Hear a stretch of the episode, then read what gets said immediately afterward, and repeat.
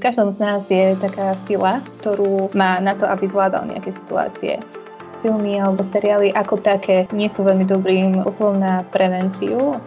Každý z nás je pre iných príkladom a je dôležité to nejak vedieť alebo reflektovať. Možno niekomu niekedy dobre padne a motivuje ho aj to, keď si jednoducho uzna, že mám právo na to sa cítiť nesvoje. Čo sa týka našej školy, tak myslím si, že tiež máme nejaké to výkonové prostredie,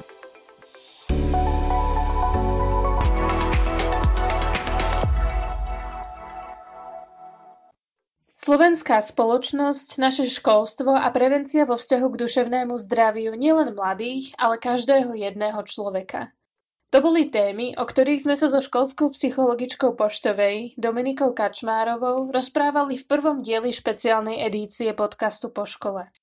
Veľa ďalších tém a oblastí však ešte stále zostáva neprebádaných a preto sa k vám prihováram opäť v druhom dieli podcastu o psychickom zdraví. Dnes sa zameriame na jednotlivé školské či neškolské kolektívy a javy, ktorými navzájom ovplyvňujeme svoje správanie a napokon aj na to, ako lepšie komunikovať či načúvať.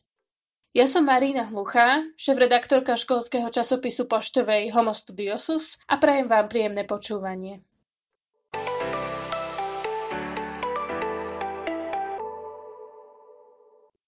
Opäť mi je potešením pri sebe, aj keď takto na diaľku, privítať pani Kačmárovú. Tak teda opäť vítajte. Ďakujem pekne za pozvanie opätovné. Začnem tým, že priamo nadviažem na tému školských kolektívov, ktorú sme čiastočne otvorili už v prvom dieli tejto diskusie. Vy ste spomenuli, že aj napriek hrozivým dátam a štatistikám máte pocit, že situácia ohľadom psychologickej prevencie na školách postupne zreje k lepšiemu. Dá sa však aktívne zrealizovať prevencia v ešte stále relatívne prestarnutom kolektíve učiteľov, ktorí môžu byť častokrát toho názoru, že význam psychického zdravia ako takého je marginálny. Ako máte vy s týmto skúsenosť, možno aj priamo z poštovej? Ja si stále myslím, že teda tú skupinovú prevenciu má veľký význam robiť. Možno je tam ešte taký pohľad toho, že Niekedy má význam aj samotná tá aktivita, ktorú robíte a môže tých eh, žiakov nejakým spôsobom osloviť alebo posunúť ďalej. Ale veľakrát má význam minimálne v tom, že vás ako psychológov alebo tých lektorov vidia, že ste, dajme tomu, relatívne normálny človek a v pohode. A tým pádom mne sa napríklad veľakrát stáva, že práve po realizácii takýchto aktivít sa študenti ozvú a povedia, že konečne sme sa odvolali vás kontaktovať kvôli nejakej individuálnej konzultácii a podobne.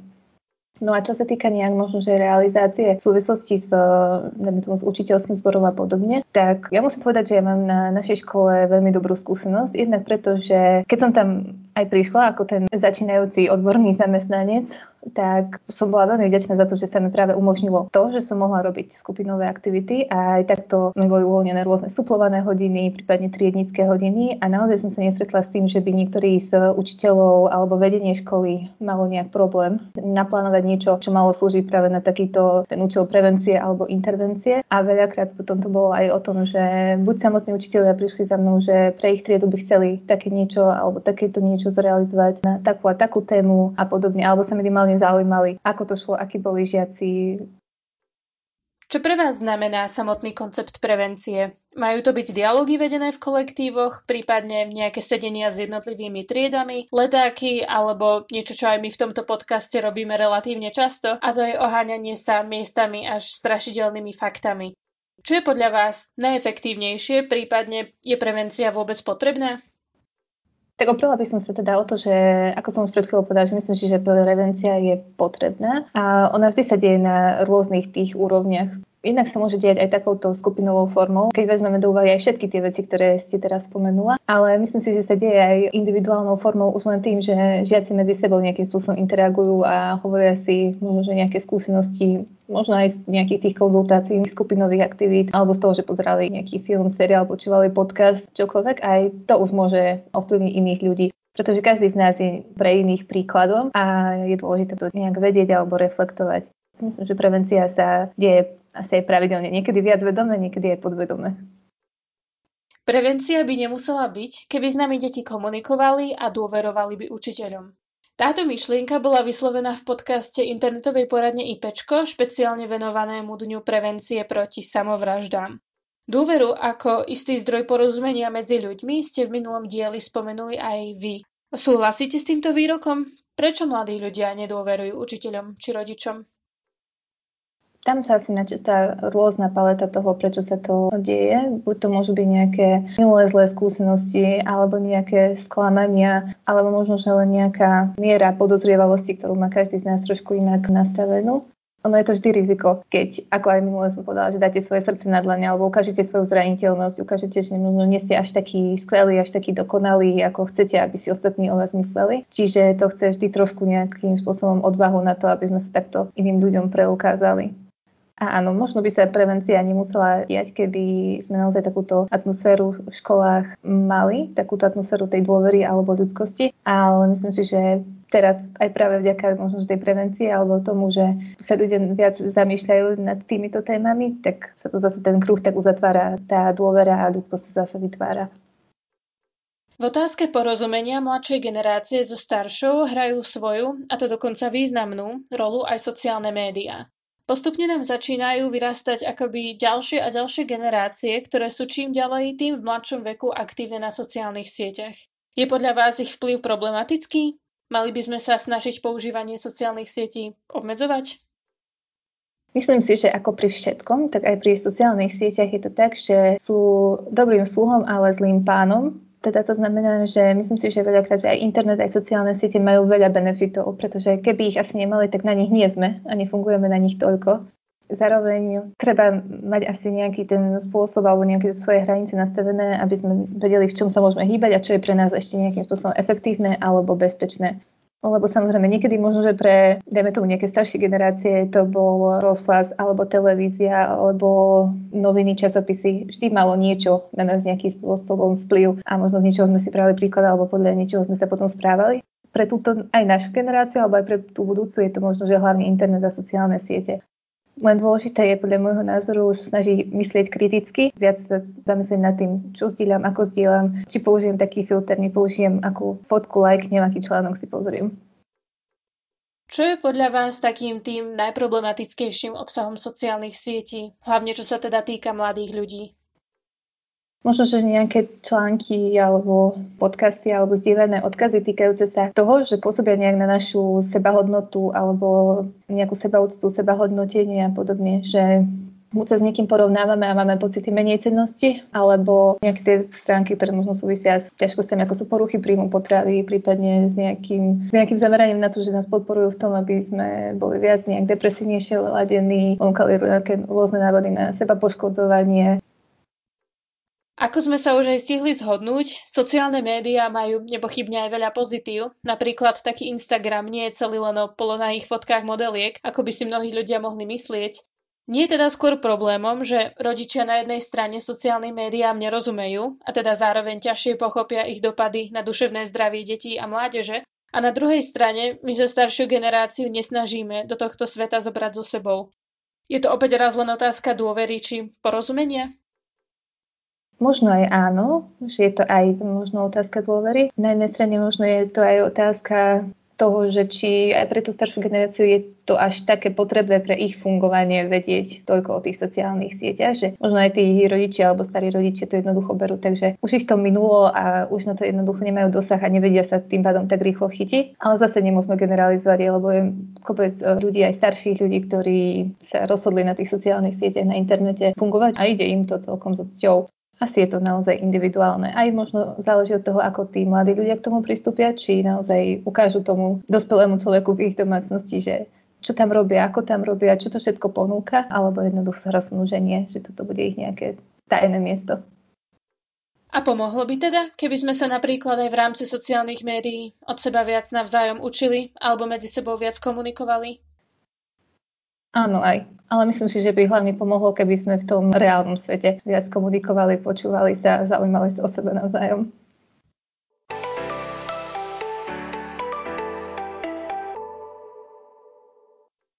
Ďalšou dôležitou témou, ktorá sa začala medzičasom týkať aj škôl, pretože prevláda prakticky v celej našej spoločnosti, je tzv.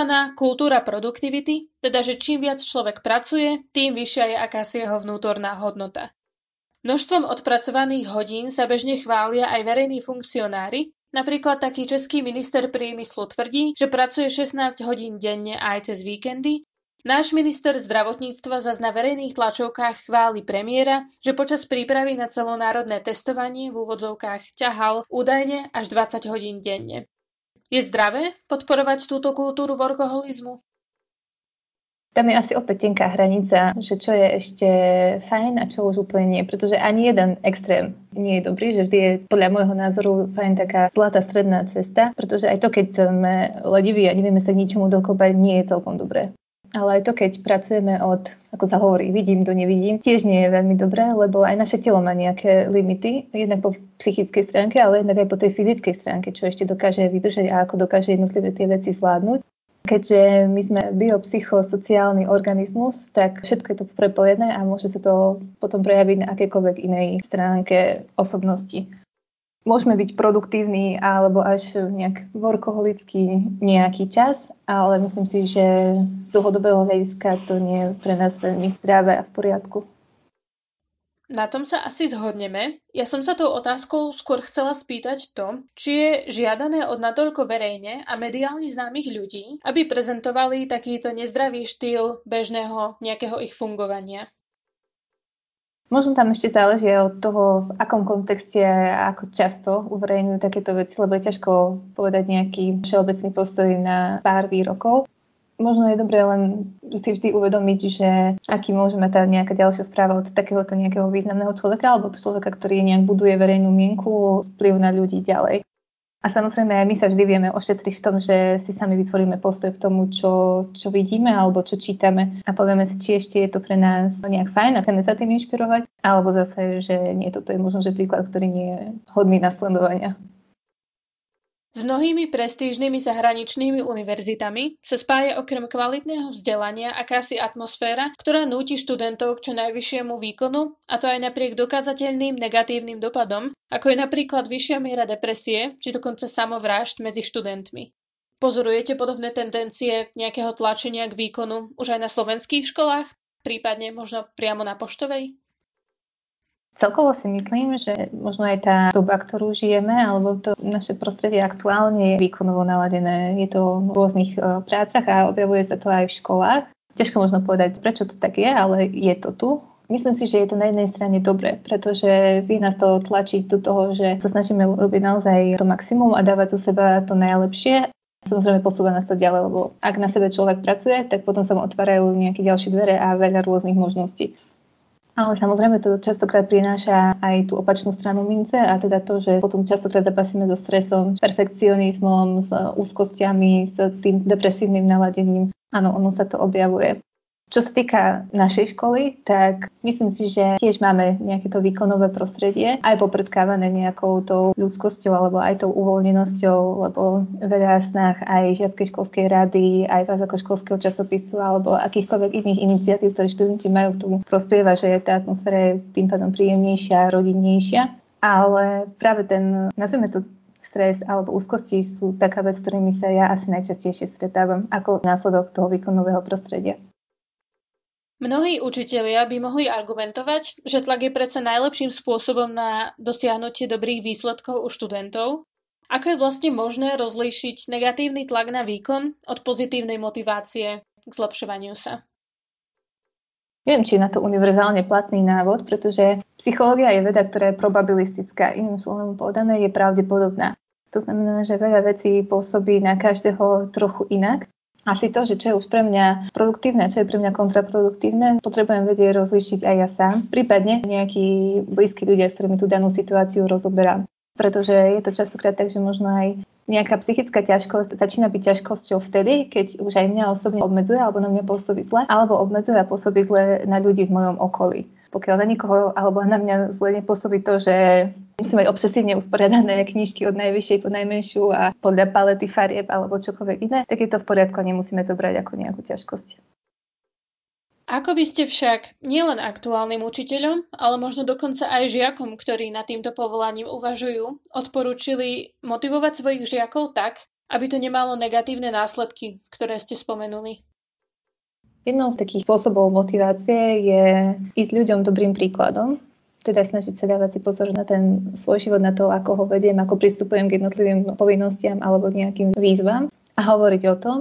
Potom niekedy aj zdieľať sa nejakou tou autentickosťou alebo s tým, ako osobne som nejak zvládol alebo nezvládol jednotlivé situácie a možno aj v takom smysle, že netváriť sa vždy len tak, že jednotlivé veci fungujú a že vždy sa to dá, že len to musíme zvládnuť a musíme to prekonať, ale možno niekomu niekedy dobre padne a motivuje ho aj to, keď si jednoducho uzna, že mám právo na to sa cítiť nesvoj, mám právo na to, že neviem teraz len motivovať a potrebujem buď nejakú pauzu alebo trošku nejaké iné zameranie.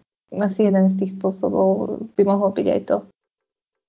Myslím, že všetci okolo seba poznáme ľudí, ktorí tvrdia, že aj napriek tomu, že spali možno 3-4 hodiny, vedia perfektne fungovať, vôbec nie sú v strese a navyše sú naučení na všetky písomky. Dá sa takto vôbec dlhodobo fungovať? Aké sú prvé zo znakov, ktoré nám telo dáva, keď už postupne prestáva vládať? Áno, a ja poznám aj veľa takých študentov, ktorí to zvyknú tvrdiť aj známych.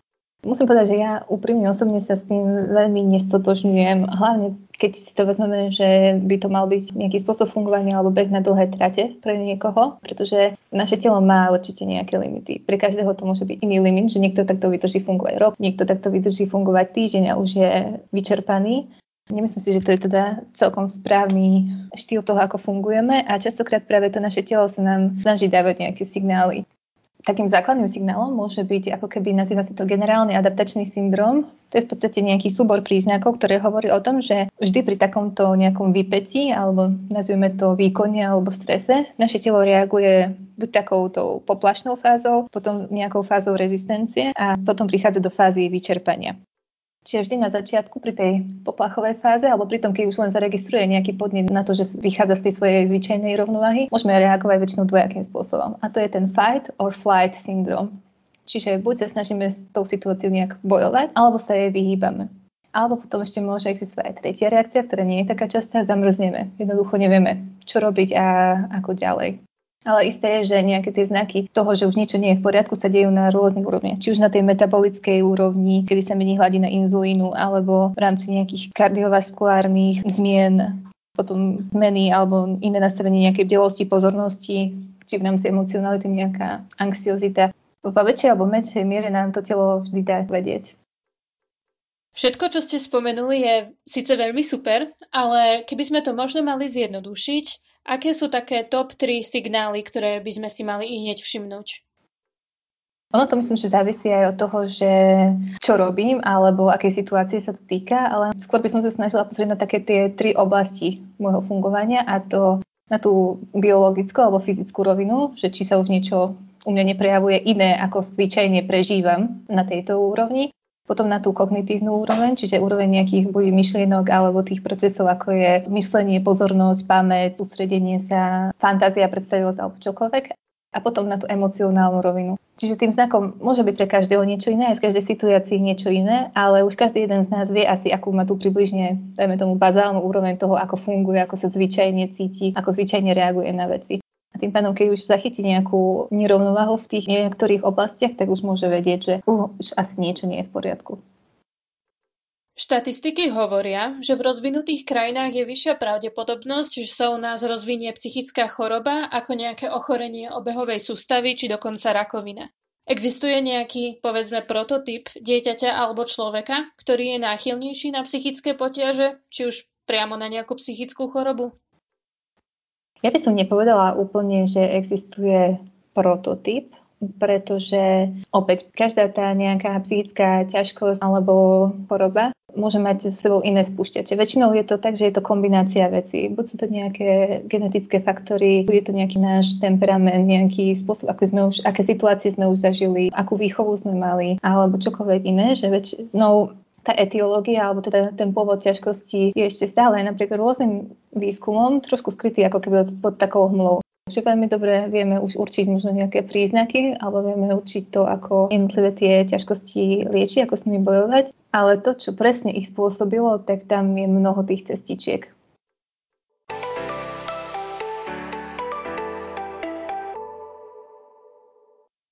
Minimálne rovnako dôležitá oblasť, ako dávať si pozor na svoje vlastné psychické zdravie, je byť oporou aj pre iných. Vy v článku Kamarát v núdzi v čísle Homo Studiosus z mája 2020 spomínate prístup HELP z anglického pomoc a teda hodnoteniu správania iného sa odporúčate vyhnúť, radíte využiť empatiu, láskavý prístup a pokúsiť sa druhému prihovoriť a porozumieť. Na druhej strane, každý z nás má nejaké ťažšie a ľahšie obdobia. Aké varovné znaky by sme si mali všímať na druhých a kde je tá hranica toho, kedy máme niekoho nechať vyriešiť si svoje problémy vnútorne a kedy by sme už mali zasiahnuť? Presne ako si povedal, že každý z nás má možno, že niekedy nejakú tú inú hranicu toho, kedy ešte potrebuje byť sám a naozaj si to prejsť nejak sebe, nejakým spôsobom usporiadať. To je možno taký, že hneď to potrebuje rozobrať s niekým iným a pozrieť sa na to takto. V rámci nejakých tých príznakov, ktoré si máme na iných ľuďoch všimnúť, tak je to, že nazvime to úplne jednoducho by bolo, že nie je úplne sám sebou. Ak bol niekto taký, že bol vždy, ja neviem, nejakým spôsobom veselý, bolo ho všade kopa a zrazu je len tichý a sedí niekde alebo častokrát premýšľa, alebo zase naopak, keď niekto aj napriek tomu, že je taký, že skôr tichší, nepotrebuje až tak veľmi sa kontaktovať s inými ľuďmi, alebo je radšej sám, pri ňom môžeme stále vidieť nie, niečo, čo že môže sa ešte viac stiahnuť do seba, alebo môže zmeniť len svoj spôsob rozprávania, spôsob obliekania, spôsob veci, ktoré zrazu sa mu páčia alebo nepáčia. Možno veľakrát sú to len drobnosti, ktoré sa udejú alebo ktoré vidnú na vonok, ale už len to, že prejavíme záujem hoci kedy a hoci komu. Už nemusíme sa nejak extra dobre poznať, ale už len to, že sa na nikoho pozrieme alebo spýtame sa, ako sa má, alebo sa na neho usmieme po ceste, aj to môže mať veľakrát trošku nejaký význam a zmysel a vyniať toho človeka z toho jeho zúženia, v ktorom sa nachádza. Teraz trošku obrátim mincu. Ak sme toho schopní, ako vedieť čo najlepšie komunikovať svoje vlastné problémy? Totiž zo strany kamarátov a rodiny je zľahčovanie problému či danej situácie veľmi časté, napríklad ale veci z toho nič nerob, to nič nie je, sú aj horšie veci a podobne. Ako teda blízkym ľuďom ukázať, že to, čo prežívame, nejde len tak ľahko hodiť za hlavu? Tam asi neviem, či je na to úplný recept. Skôr by som povedala, že naozaj je to viac menej o tej komunikácii. No my nevieme úplne ovplyvniť to, že či ten druhý človek to vezme vážne. Ťažko povedať, či sa dá demonstrovať spôsob na to, aby sme povedali, že halo, tu som a potrebujem vašu pozornosť. Pre niekoho to môže byť to, že len si sadne k členom svojej rodiny a naozaj im úprimne povie, že ako sa cíti. Pre niekoho to môže byť to, že im spíšem k tomu nejaký list, lebo sa mu ťažko o tom hovorí a možno keby to hovoril, tak by ním udržal takú tú emocionálnu rovnováhu a stabilitu. Dôležité je to dostať zo seba, lebo my nikdy nemôžeme vedieť, čo si ten druhý človek myslí a čo prežíva, pretože veľakrát je to taký ľadovec, že na vrchu je len to, čo dáme zo seba vonku, naša nejaká reakcia alebo nejaké správanie, ktoré vidno. Ale pod tým, a väčšinou ako pod každým ľadovcom, je ešte obrovská plejada toho ľadu rôznych reakcií a prežívania a emócií, ktoré sú za tým, ale nedáme ich vonku z rôznych dôvodov. Samostatnou kategóriou je reprezentácia psychických problémov v médiách či v kreatívnom priemysle. Bulvár zo samovraždy slavnej osobnosti zvyčajne spraví senzáciu a seriály ako Netflixový 13 Reasons Why podľa mnohých glorifikujú či dokonca romantizujú samovraždu mladého človeka, prípadne z nej robia akýsi spôsob pomsty. Aby som v krátkosti vysvetlila, hlavná hrdinka tohto seriálu pred spáchaním samovraždy za sebou zanechá kazetový odkaz pre každú osobu, ktorá ju v jej živote priamým či nepriamým spôsobom dostala do tohto beznádejného stavu a tak jej odkazy žijú ďalej aj potom, čo si ona sama vezme život. Je toto ten správny spôsob, ako by sa malo verejnosťou nazerať na psychické problémy? Nepovedala by som možno, že je to správny spôsob, lebo častokrát sa stretávam s tým, že filmy alebo seriály ako také nie sú veľmi dobrým spôsobom na prevenciu, hlavne keď sú len niekomu pustené a len pozreté, bez nejakého následného pokračovania.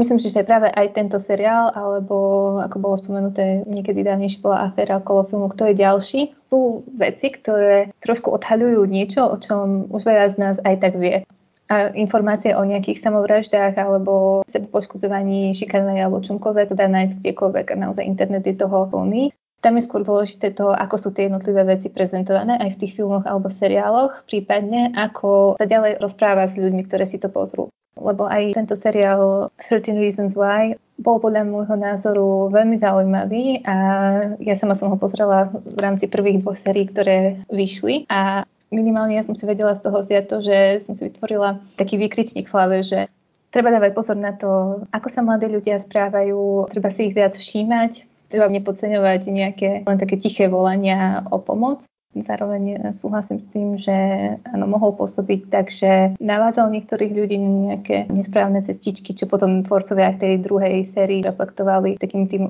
úvodným prezentovaním toho, kedy tí hlavní hrdinovia sa snažili povedať, že samovražda teda nie je nikdy správny spôsob riešenia a vždy existuje pomoc.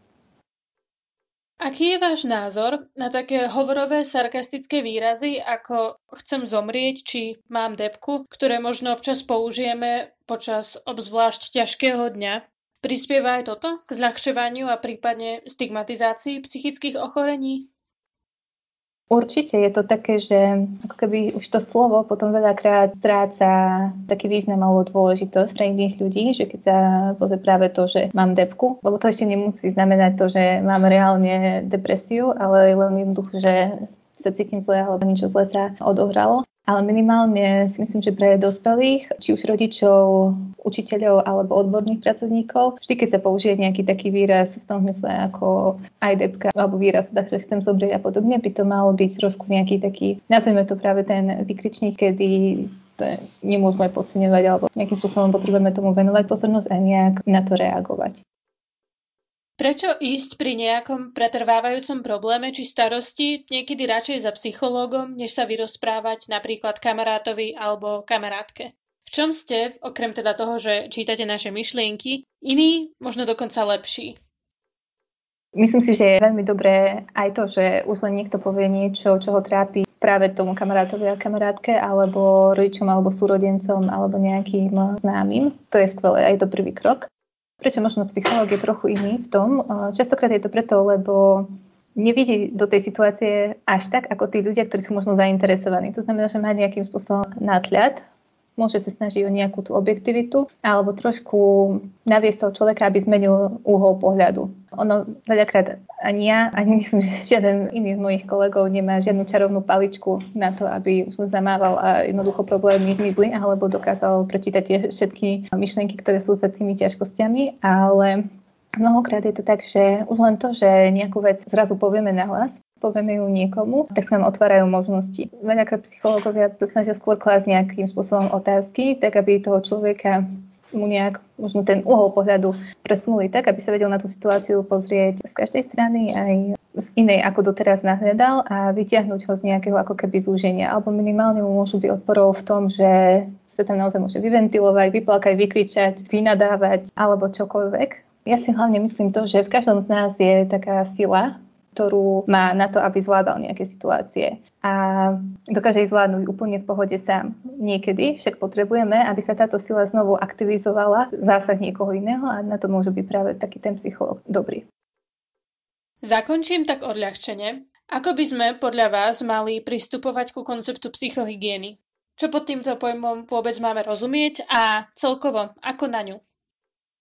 Psychohygiena je ako keby súbor takých nejakých činností alebo schopností záľub, čohokoľvek iného, čo nám prináša možno, že radosť, trošku oddych alebo relax. Trošku podrobnejšie, ak by niekto chcel, tak som sa tomu tento týždeň venovala v článku, ktoré nájdete v týmoch jednotlivých ročníkov v MS Teams. Samozrejme, čo obecne povedané, sú to veci, ktoré nás naplňajú radosťou, ktoré nám nejakým spôsobom trošku ten deň ozvlášnia a aj keď sme ho mali nepríjemný, tak tým, že sa im nejak povenujeme, tak trošku sa to naše naladenie emocionálne zmení, alebo získame väčší nadhľad, alebo sa nejak uvoľníme. A to môže byť pre kohokoľvek, čokoľvek, či už je to niečo, čo súvisí s umením, so športom, s domácimi maznačikmi, so sociálnym kontaktom, možno aj práve s internetom alebo sledovaním nejakých seriálov. Ja vám teda ešte raz veľmi pekne ďakujem, že ste sa nechali prehovoriť na tento rozhovor a verím, že aj druhý diel sa bude poslucháčom páčiť minimálne rovnako ako ten prvý. Ďakujem aj ja veľmi pekne a zároveň si veľmi vážim tu možno, že som mohla byť takto pozvaná a možno trošku rozprávať aj o tom duševnom zdraví, aj o tom, že na poštovej sa niečo takéto deje a že stále som tu pre ľudí, ktorí majú záujem sa rozprávať. Takže ďakujem.